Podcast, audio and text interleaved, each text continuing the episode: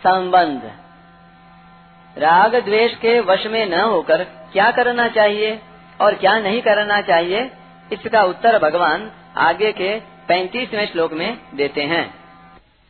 श्रेयान् स्वधर्मो विगुण परधर्मा स्वनुष्ठिता स्वधर्मे निधनं श्रेय। परधर्मो भयाव अच्छी तरह आचरण में लाए हुए दूसरे के धर्म से गुणों की कमी वाला अपना धर्म श्रेष्ठ है। अपने धर्म में तो मरना भी कल्याणकारक है और दूसरे का धर्म भय को देने वाला है। व्याख्या। श्रेयान स्वधर्मो विगुण पर धर्मात स्वनुष्ठितात।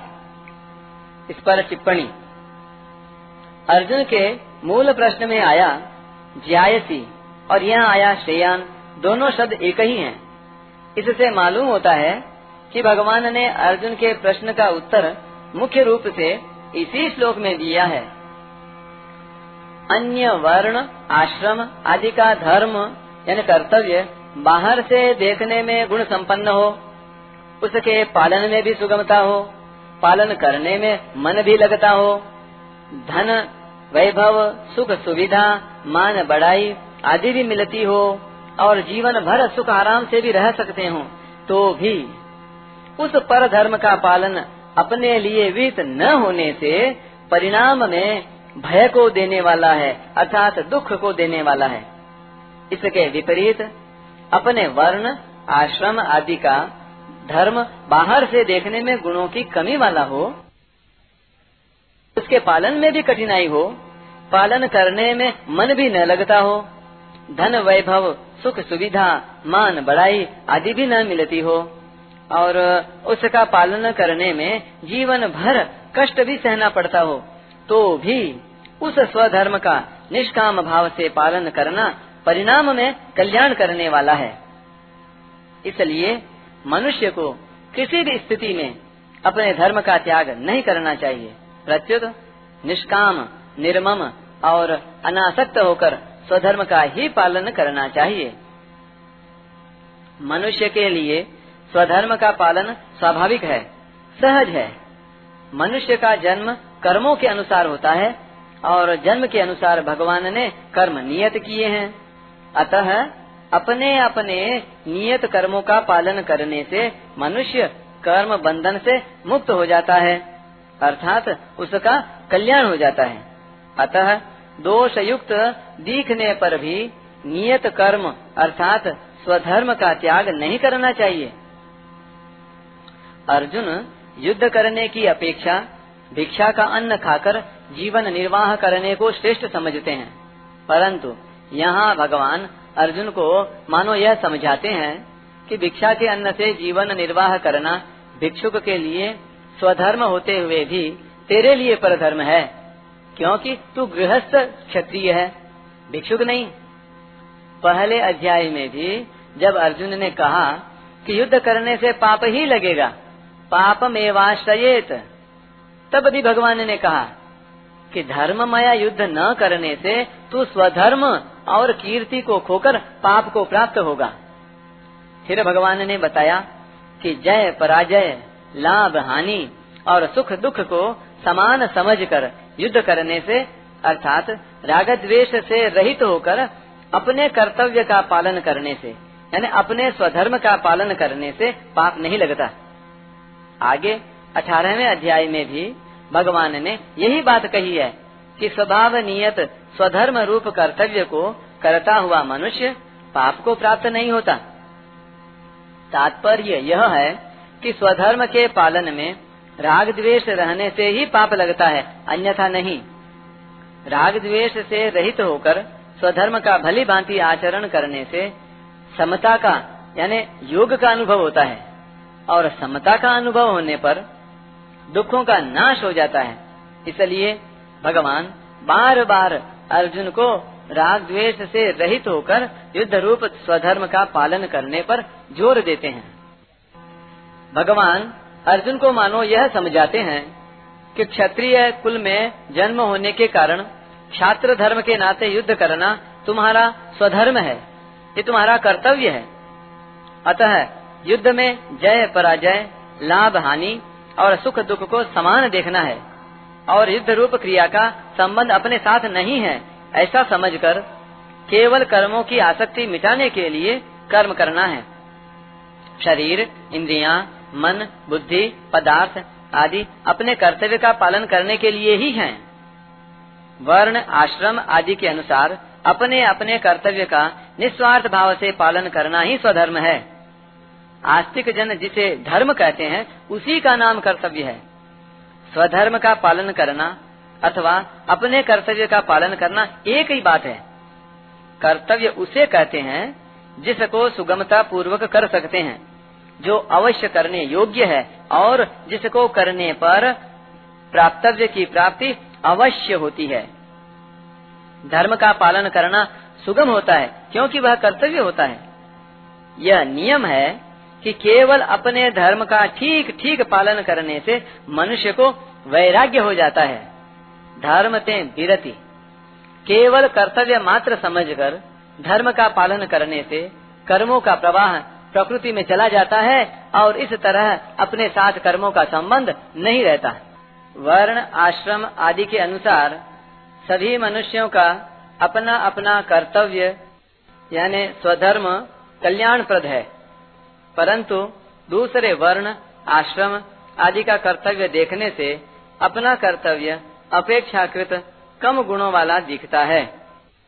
जैसे ब्राह्मण के कर्तव्य, यानी श्रम दम, तप, क्षमा आदि की अपेक्षा क्षत्रिय के कर्तव्य में, यानी युद्ध करना आदि में अहिंसा आदि गुणों की कमी दिखती है। इसीलिए यहाँ विगुण पद देने का भाव यह है कि दूसरों के कर्तव्य से अपने कर्तव्य में गुणों की कमी दिखने पर भी अपना कर्तव्य ही कल्याण करने वाला है। अतः किसी भी अवस्था में अपने कर्तव्य का त्याग नहीं करना चाहिए। वर्ण, आश्रम आदि के अनुसार बाहर से तो कर्म अलग अलग यानी घोर या सौम्य प्रतीत होते हैं, पर परमात्मा प्राप्ति रूप उद्देश्य एक ही होता है। परमात्मा प्राप्ति का उद्देश्य न रहने से तथा अंतकरण में प्राकृत पदार्थों का महत्व रहने से ही कर्म घोर या सौम्य प्रतीत होते हैं। स्वधर्मे निधनम श्रेय। स्वधर्म पालन में यदि सदा सुख आराम, धन संपत्ति, मान बढ़ाई आदर सत्कार आदि ही मिलते तो वर्तमान में धर्मात्माओं की टोलियाँ देखने में आती। परंतु स्वधर्म का पालन सुख अथवा दुख को देखकर नहीं किया जाता। प्रत्युत भगवान अथवा शास्त्र की आज्ञा को देखकर निष्काम भाव से किया जाता है। इसलिए स्वधर्म अर्थात अपने कर्तव्य का पालन करते हुए यदि कोई कष्ट आ जाए तो वह कष्ट भी उन्नति करने वाला होता है। वास्तव में वह कष्ट नहीं, अपितु तप होता है।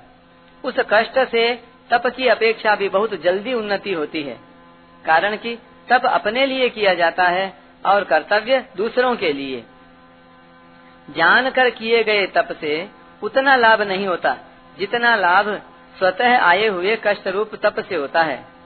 जिन्होंने स्वधर्म पालन में कष्ट सहन किया और जो स्वधर्म का पालन करते हुए मर गए, वे धर्मात्मा पुरुष अमर हो गए। लौकिक दृष्टि से भी जो कष्ट आने पर भी अपने धर्म यानी कर्तव्य पर डटा रहता है, उसकी बहुत प्रशंसा और महिमा होती है। जैसे देश को स्वतंत्र बनाने के लिए जिन पुरुषों ने कष्ट सहे बार बार जेल गए और फांसी पर लटकाए गए, उनकी आज भी बहुत प्रशंसा और महिमा होती है। इसके विपरीत, बुरे कर्म करके जेल जाने वालों की सब जगह निंदा होती है। तात्पर्य यह निकला कि निष्काम भाव पूर्वक अपने धर्म का पालन करते हुए कष्ट आ जाए अथवा मृत्यु तक भी हो जाए तो भी उससे लोक में प्रशंसा और परलोक में कल्याण ही होता है। स्वधर्म का पालन करने वाले मनुष्य की दृष्टि धर्म पर रहती है। धर्म पर दृष्टि रहने से उसका धर्म के साथ संबंध रहता है। अतः धर्म पालन करते हुए यदि मृत्यु भी हो जाए तो उसका उद्धार हो जाता है।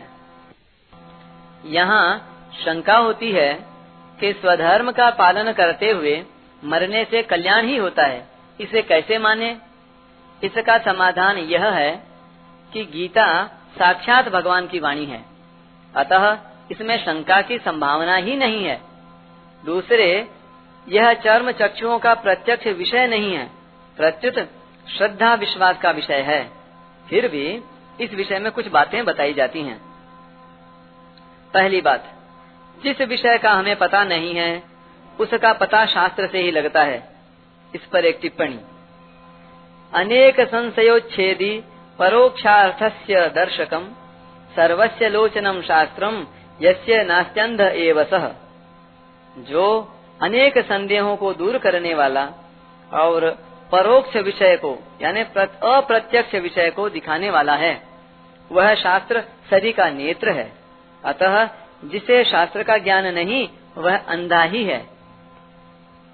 शास्त्र में आया है कि जो धर्म की रक्षा करता है, उसकी रक्षा धर्म करता है। यानी उसका कल्याण धर्म करता है। धर्मो रक्षति रक्षित। अतः जो धर्म का पालन करता है, उसके कल्याण का भार धर्म पर और धर्म के उपदेष्टा भगवान, वेदों, शास्त्रों, ऋषियों, मुनियों आदि पर होता है, तथा उन्हीं की शक्ति से उसका कल्याण होता है। जैसे हमारे शास्त्रों में आया है कि पातिव्रत धर्म का पालन करने से स्त्री का कल्याण हो जाता है। तो वहाँ पातिव्रत धर्म की आज्ञा देने वाले भगवान, वेद, शास्त्र आदि की शक्ति से ही कल्याण होता है, पति की शक्ति से नहीं। ऐसे ही धर्म का पालन करने के लिए भगवान, वेदों, शास्त्रों ऋषि मुनियों और संत महात्माओं की आज्ञा है। इसलिए धर्म पालन करते हुए मरने पर उनकी शक्ति से कल्याण हो जाता है। इसमें किंचन मात्र भी संदेह नहीं है। दूसरी बात, पुराणों और इतिहासों से भी सिद्ध होता है कि अपने धर्म का पालन करने वाले का कल्याण होता है। जैसे राजा हरिश्चंद्र, अनेक कष्ट, निंदा, अपमान आदि के आने पर भी अपने सत्य धर्म से विचलित नहीं हुए। अतः इसके प्रभाव से वे समस्त प्रजा को साथ लेकर परम धाम गए। और आज भी उनकी बहुत प्रशंसा और महिमा है। यह बात मार्कंडेय पुराण, देवी भागवत आदि में द्रष्टव्य है। तीसरी बात, वर्तमान समय में पुनर्जन्म संबंधी अनेक सत्य घटनाएँ देखने, सुनने और पढ़ने में आती हैं, जिनसे मृत्यु के बाद होने वाली सदगति, दुर्गति का पता लगता है। ये घटनाएँ कल्याण मासिक पत्र के तैयलीसवें वर्ष के सन उन्नीस सौ अड़सठ के विशेषांक परलोक और पुनर्जन्मांक में द्रष्टव्य हैं।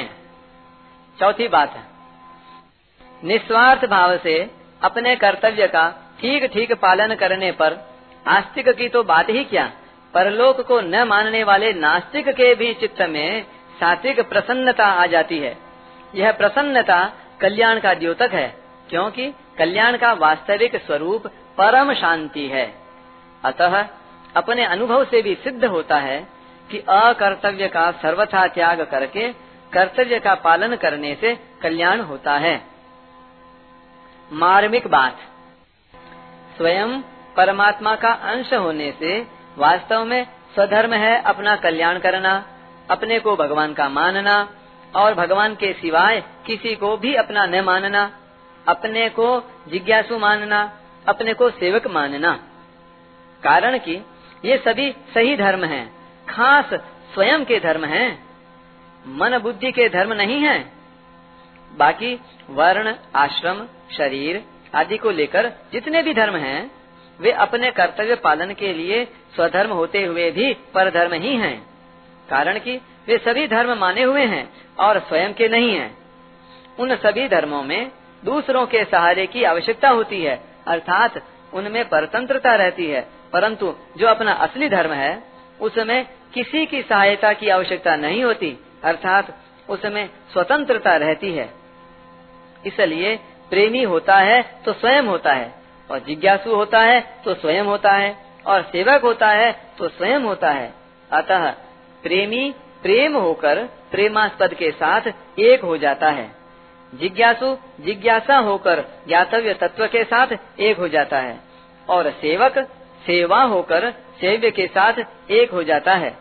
ऐसे ही साधक मात्र साधना से एक होकर साध्य स्वरूप हो जाता है। परमात्मा प्राप्ति चाहने वाले साधक को धन, मान, बड़ाई, आदर, आराम आदि पाने की इच्छा नहीं होती। इसलिए धन, मान आदि के न मिलने पर उसे कोई चिंता नहीं होती। और यदि प्रारब्धवश वे मिल जाएँ, तो उसे कोई प्रसन्नता नहीं होती। कारण कि उसका ध्येय केवल परमात्मा को प्राप्त करना ही होता है। धन मान आदि को प्राप्त करना नहीं। इसलिए कर्तव्य रूप से प्राप्त लौकिक कार्य भी उसके द्वारा सुचारू रूप से और पवित्रता पूर्वक होते हैं। परमात्मा प्राप्ति का उद्देश्य होने से उसके सभी कर्म परमात्मा के लिए ही होते हैं।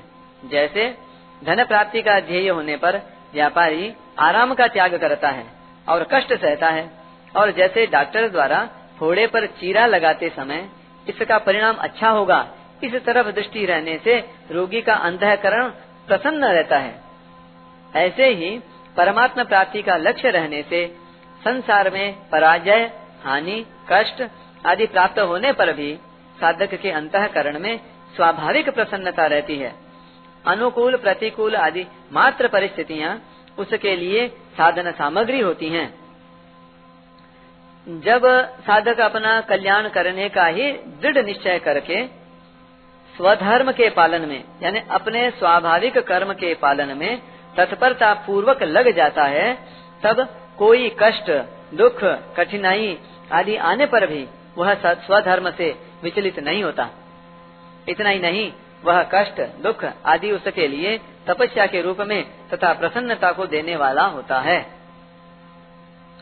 शरीर को मैं और मेरा मानने से ही संसार में राग द्वेष होते हैं।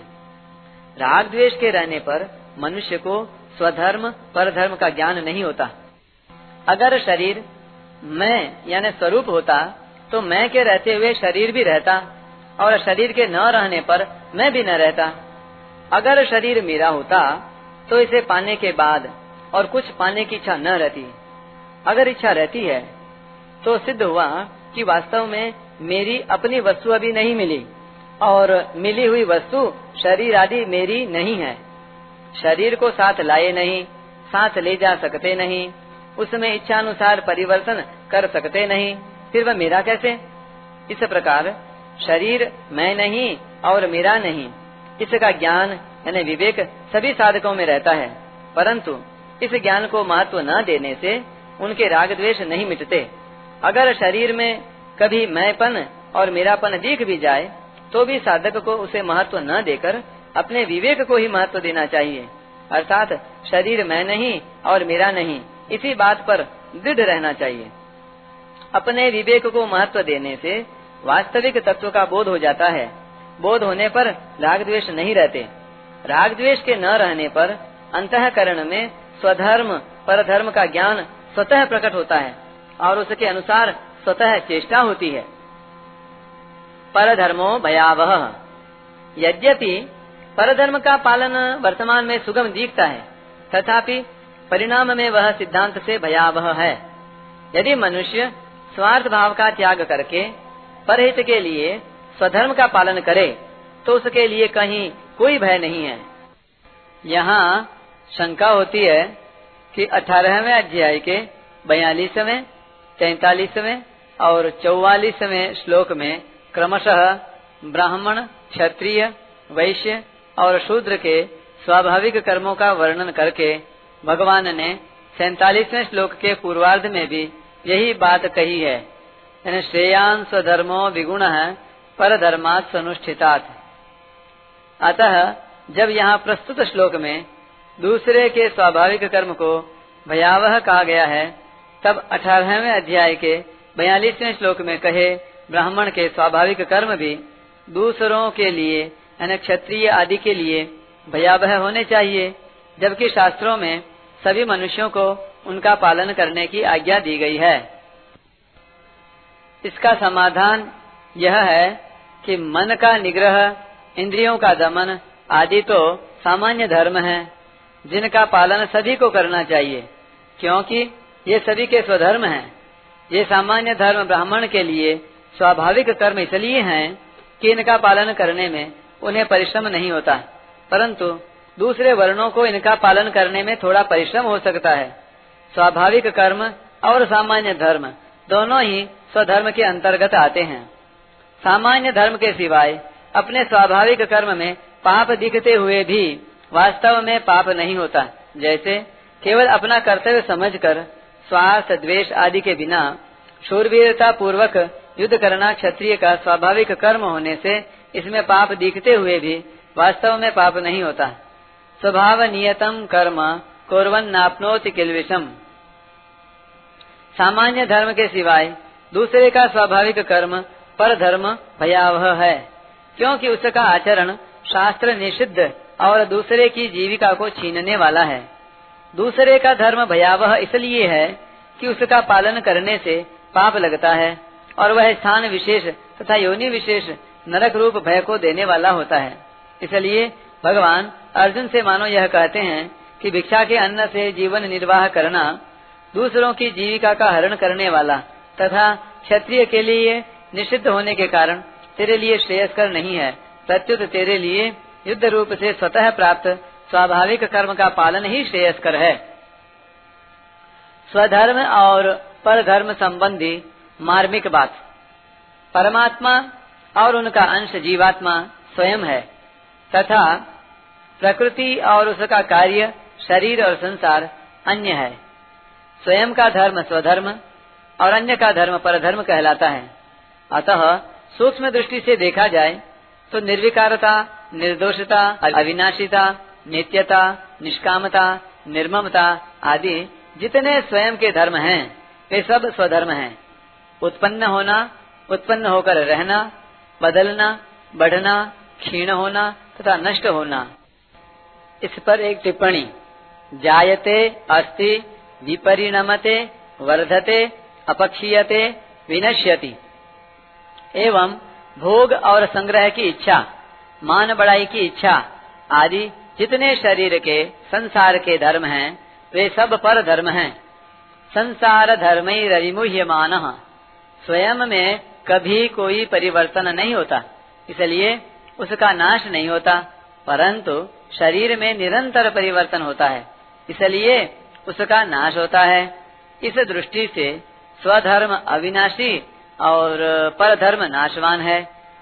त्याग, बोध और प्रेम, यानी कर्मयोग ज्ञान योग और भक्ति योग ये तीनों ही स्वतः सिद्ध होने से स्वधर्म हैं। स्वधर्म में अभ्यास की ज़रूरत नहीं है, क्योंकि अभ्यास शरीर के संबंध से होता है, और शरीर के संबंध से होने वाला सब पर धर्म है। योगी होना स्वधर्म है। और भोगी होना पर धर्म है। निर्लिप्त रहना स्वधर्म है और लिप्त होना पर धर्म है। सेवा करना स्वधर्म है और कुछ भी चाहना पर धर्म है। प्रेमी होना स्वधर्म है और रागी होना पर धर्म है। निष्काम, निर्मम और अनासक्त होना स्वधर्म है। एवं कामना, ममता और आसक्ति करना पर धर्म है। तात्पर्य है कि प्रकृति के संबंध के बिना स्वयं में होने वाला सब कुछ स्वधर्म है और प्रकृति के संबंध से होने वाला सब कुछ पर धर्म है। स्वधर्म चिन्मय धर्म और पर धर्म जड़ धर्म है। परमात्मा का अंश शरीर स्व है और प्रकृति का अंश शरीर पर है। स्व के दो अर्थ होते हैं, एक तो स्वयं और दूसरा स्वकीय अर्थात परमात्मा। इस दृष्टि से अपने स्वरूप बोध की इच्छा तथा स्वकीय परमात्मा की इच्छा दोनों ही स्वधर्म हैं। पुरुष का धर्म है, यानी चेतन का धर्म है, स्वतः सिद्ध स्वाभाविक स्थिति, और प्रकृति का, यानी जड़ का धर्म है, स्वतः सिद्ध स्वाभाविक परिवर्तनशीलता। पुरुष का धर्म स्वधर्म, और प्रकृति का धर्म परधर्म है। मनुष्य में दो प्रकार की इच्छाएँ रहती हैं। सांसारिक, अर्थात भोग एवं संग्रह की इच्छा, और पारमार्थिक, अर्थात अपने कल्याण की इच्छा। इसमें भोग और संग्रह की इच्छा परधर्म, अर्थात शरीर का धर्म है, क्योंकि असत शरीर के साथ संबंध जोड़ने से ही भोग और संग्रह की इच्छा होती है। अपने कल्याण की इच्छा स्वधर्म है, क्योंकि परमात्मा का ही अंश होने से स्वयं की इच्छा परमात्मा की ही है, संसार की नहीं। स्वधर्म का पालन करने में मनुष्य स्वतंत्र है क्योंकि अपना कल्याण करने में शरीर इंद्रियाँ, मन बुद्धि आदि की आवश्यकता नहीं है। प्रत्युत इनसे विमुख होने की आवश्यकता है। परंतु परधर्म का पालन करने में मनुष्य परतंत्र है क्योंकि इसमें शरीर इंद्रियाँ, मन बुद्धि देश काल वस्तु व्यक्ति आदि की आवश्यकता है। शरीर आदि की सहायता के बिना पर धर्म का पालन हो ही नहीं सकता। स्वयं परमात्मा का अंश है और शरीर संसार का अंश है। जब मनुष्य परमात्मा को अपना मान लेता है, तब वह उसके लिए स्वधर्म हो जाता है। और जब शरीर संसार को अपना मान लेता है, तब यह उसके लिए परधर्म हो जाता है, जो कि शरीर धर्म है। जब मनुष्य शरीर से अपना संबंध न मानकर परमात्मा प्राप्ति के लिए साधन करता है, तब वह साधन उसका स्वधर्म होता है। नित्य प्राप्त परमात्मा का अथवा अपने स्वरूप का अनुभव कराने वाले सब साधन स्वधर्म हैं और संसार की ओर ले जाने वाले सब कर्म परधर्म हैं। इस दृष्टि से कर्मयोग ज्ञान योग और भक्ति योग तीनों ही योग मार्ग मनुष्य मात्र के स्वधर्म हैं। इसके विपरीत शरीर से अपना संबंध मानकर भोग और संग्रह में लगना मनुष्य मात्र का पर धर्म है। स्थूल, सूक्ष्म और कारण तीनों शरीरों से किए जाने वाले तीर्थ, व्रत, दान, तप, चिंतन, ध्यान, समाधि आदि समस्त शुभ कर्म सकाम भाव से, अर्थात अपने लिए करने पर परधर्म हो जाते हैं और निष्काम भाव से, अर्थात दूसरों के लिए करने पर स्वधर्म हो जाते हैं। कारण कि स्वरूप निष्काम है और सकाम भाव प्रकृति के संबंध से आता है। इसलिए कामना होने से परधर्म होता है। स्वधर्म मुक्त करने वाला और परधर्म बांधने वाला होता है। मनुष्य का खास काम है परधर्म से विमुख होना और स्वधर्म के सम्मुख होना। ऐसा केवल मनुष्य ही कर सकता है। स्वधर्म की सिद्धि के लिए ही मनुष्य शरीर मिला है। पर धर्म तो अन्य योनियों में तथा भोग प्रदान स्वर्ग आदि लोकों में भी है। स्वधर्म में मनुष्य मात्र सबल, पात्र और स्वाधीन है। तथा पर धर्म में मनुष्य मात्र निर्बल, अपात्र और पराधीन है। प्रकृति जन्य वस्तु की कामना से अभाव का दुख होता है और वस्तु के मिलने पर उस वस्तु की पराधीनता होती है, जो कि परधर्म है। परंतु प्रकृति जन्य वस्तुओं की कामनाओं का नाश होने पर अभाव और पराधीनता सदा के लिए मिट जाती है, जो कि स्वधर्म है। इस स्वधर्म में स्थित रहते हुए कितना ही कष्ट आ जाए, यहाँ तक कि शरीर भी छूट जाए तो भी वह कल्याण करने वाला है।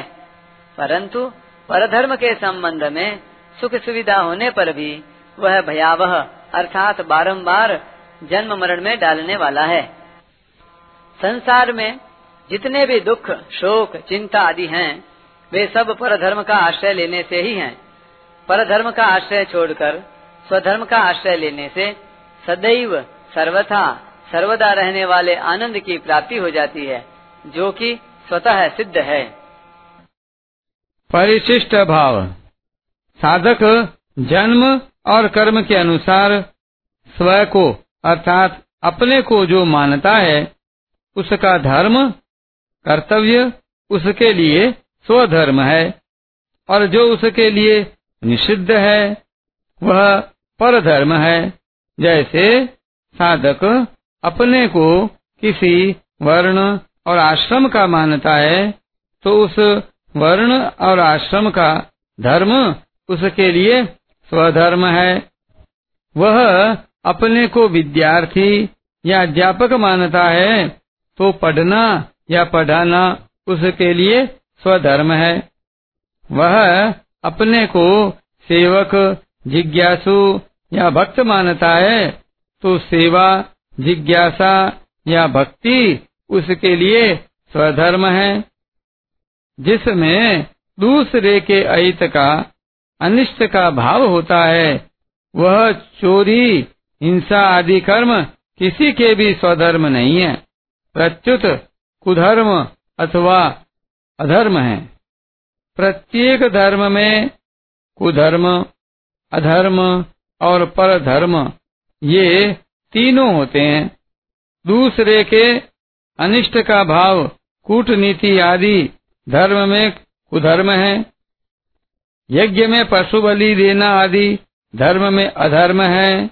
जो अपने लिए निषिद्ध है ऐसा दूसरे वर्ण, आश्रम आदि का धर्म धर्म में परधर्म है।